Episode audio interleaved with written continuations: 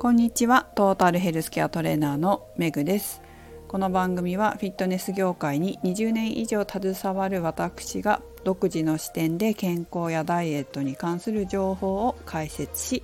配信する番組です。今日はですね美容の基礎は引き算と足し算ということで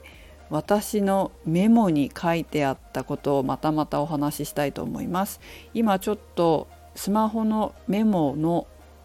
整理をしてたんですね。これはいらないとかこれは必要とかね。でなんだろうなって思ったものをパッて開いたらそのメモが出てきたんです。タイトルがラジオだったんですね。これきっとラジオでいつか話そうと思って書いてて忘れてしまったものなんじゃないかと思ったんですが改めてそうだよなって自分でも思ったことなので皆さんにもシェアしたいなと思います。まあこのタイトル「美容の基礎は引き算と足し算」ってしたのは一番上に書いてあったからなんですけどその下に何が書いてあるかというと髪のケアダイエットやめることを決めてからやることを決める。って書いてあります。これね多分私が髪の毛のケアを新しく取り入れたんですよ。ちゃんとこういうことをやって髪をね綺麗に保とうと思って新しく習慣をつけたんです。まあ、美容ですよね。美容の習慣を一つプラスしたんですけど何かをやめてこれをやるっていうふうにしないと私たちの時間は1日24時間って決まってますので何、えー、て言うのかな。足せないですよね。引かないと。これはやめる。その代わりこの新しい習慣を入れる。身につけるっていう風にしないと新しい習慣が根付かないので根付かないしやってる時間もねないのでとにかく何かやめることを決めたんだと思うんですよ。この文章のによると。多分ね私も結構カツカツなのでやめることは SNS を見ることだと思いますね。この時。そしてお風呂に入って髪の毛乾かしたりそういうこう美容に関わる時間を増やしたんだと思います。それでここに書いたんだなと思いますね。最近は歯のケアもプラスしたので結構洗面所にいる時間が長くなったなって感じますね。髪のケアはだいぶ慣れてきてチャチャチャってできるようになってきたんですけど歯のケアはまだこう自分の中でこれがいいっていうものが定まってないというかその容量がまだ悪いんですよね。全体の歯を磨きこう刺繍ポケットを磨き奥歯の歯磨きで奥歯を磨き歯の間を磨きって結構時間かかるんですよ。でまだ歯医者さん行ってチェックてもらってる最中だからけ何回かこう行って大丈夫ですよってこのケアで大丈夫ですよっていう風になったらまたちょっと容量よくなっていくのかなっていうふうにも思いますけど今わからないので結構丁寧にやってます。結構時間かかりますね。でも本当習慣って怖いもんでこう何て言うのかな。当たり前になってくると自分のその歯のね綺麗な状態っていうか歯と歯の間に何も挟まってないっていうかそういうのが当たり前になってくると本当に挟まってるのがめちゃくちゃ気になるようになって習慣って無意識って怖いなって思いましたね。怖くないけど無意識ってすごいなかな。もうだって私の歯の間に何も挟まってないっていうのが当たり前になっちゃってるから当たり前じゃないこと挟まってることが違和感なんですよ。これって結構すごいなと思いますね。こういうことだよね。だから美容とかダイエットもそうだけど綺麗でいることスタイルがいいことが当たり前だとちょっとお腹に肉ついちゃったりするとすごい嫌で気になるみたいな。もうすぐにダイエット始めるとかすぐに体型を戻すことをスタートするとかっていう風になるわけですよ。この違和感というか自分に対する違和感って結構大事で太ってきた自分を認識できないとなんとなくそのまままた過ごしちゃって余計太っちゃったりするから絶対こう自分の中の自分イメージだったりを変えて自分のイメージが当たり前このスタイルのいい自分が当たり前っていう自分像を本当にこう脳に入れ込んでいくって大事だなと思いますね。でそうじゃない自分を見た時に違和感わ気持ち悪いちょっと戻そうみたいにするのってめっちゃ大事なんですよ。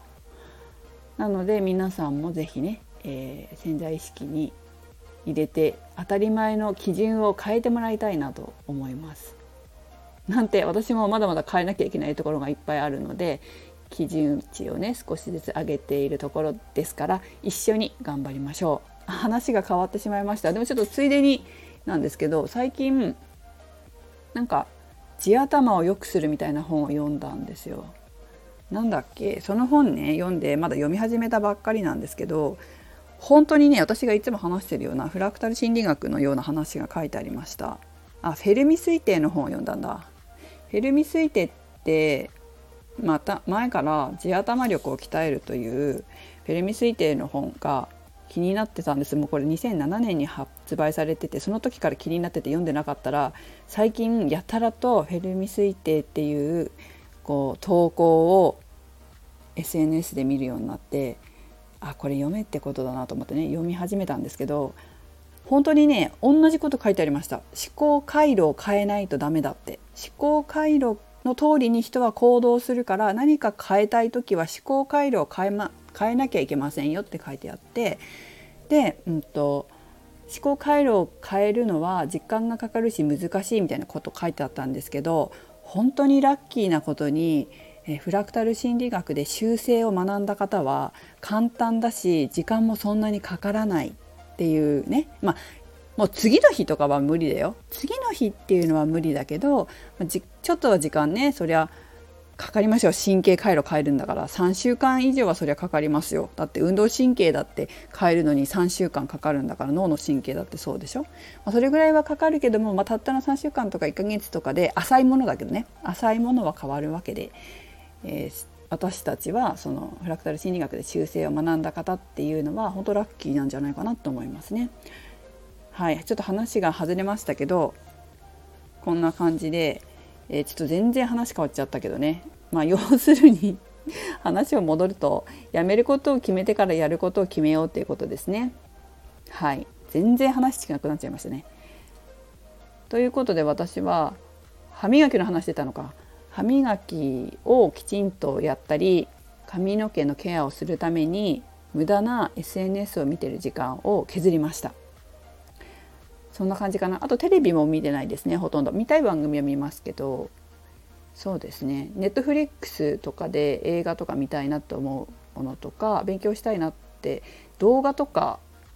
ラジオとかこういうねで勉強したいなと思うことは筋トレしながらやってますね。筋トレしたりウォーキングしたりする時にやってます。でそういえばまたちょっと話がそれるんですけど「運動脳」っていう本読んでるって前から話してると思うんですけどもうちょっとで読み終わるんですけど皆さんにもまた何かシェアしていきたいんですが、まあ、ちょっと今日は一つ。運動しながらやっぱり何かものを覚えるとやっぱりこう記憶の記憶に残るというかその覚えやすいんですって、まあ、運動した後でもいいらしいんですけどだから本当その修正だったりアファメーションだったりを運動して体を動かしながらやるっていうのは本当に潜在意識の思考回路が余計変えやすくなると思うんですよね。だから皆さんも本当運動って思考回路変えやすくなるから絶対アファメーションしながら歩いたりとかするといいと思いますよ。はい全然本当話変わっちゃったけど まあそれもそうですよねこうやらないことを決めるって考えた時に例えばだらだらと無駄に歩くとかその音楽聴きながら歩くのをやめてなんかちょっと自分の勉強になることを聞きながら歩くに変える。やめるのは無駄なことを聞くというかあんまりこう生産性のないものを聞くのをやめてまあ何て言うのかな音楽聴くのが生産性を高める時もあるからそういうことが全てが悪いわけじゃないけど例えば、うん、今は音楽じゃなくてもいいなっていう時はちょっと勉強になるようなものを聞きながらウォーキングするとかアファメーションしながら歩くとか、まあ、やめることを決めてやることを決めるっていうこの順番が本当に大切かなというふうに思います。私もそうですねそれはありましたね音楽を聴くのをやめて、えー、勉強になるような動画を聴きながらラジオを聴きながらトレーニングしたりウォーキングしたりするっていう風に変えてます。是非皆さんも何か新しい習慣を身につけたい時はやめることを決めてからやることを決めるといいんじゃないでしょうか。はいということですごい話が脱線しまくりましたけど 何か一つでも役に立てれば幸いです。それではメグでした。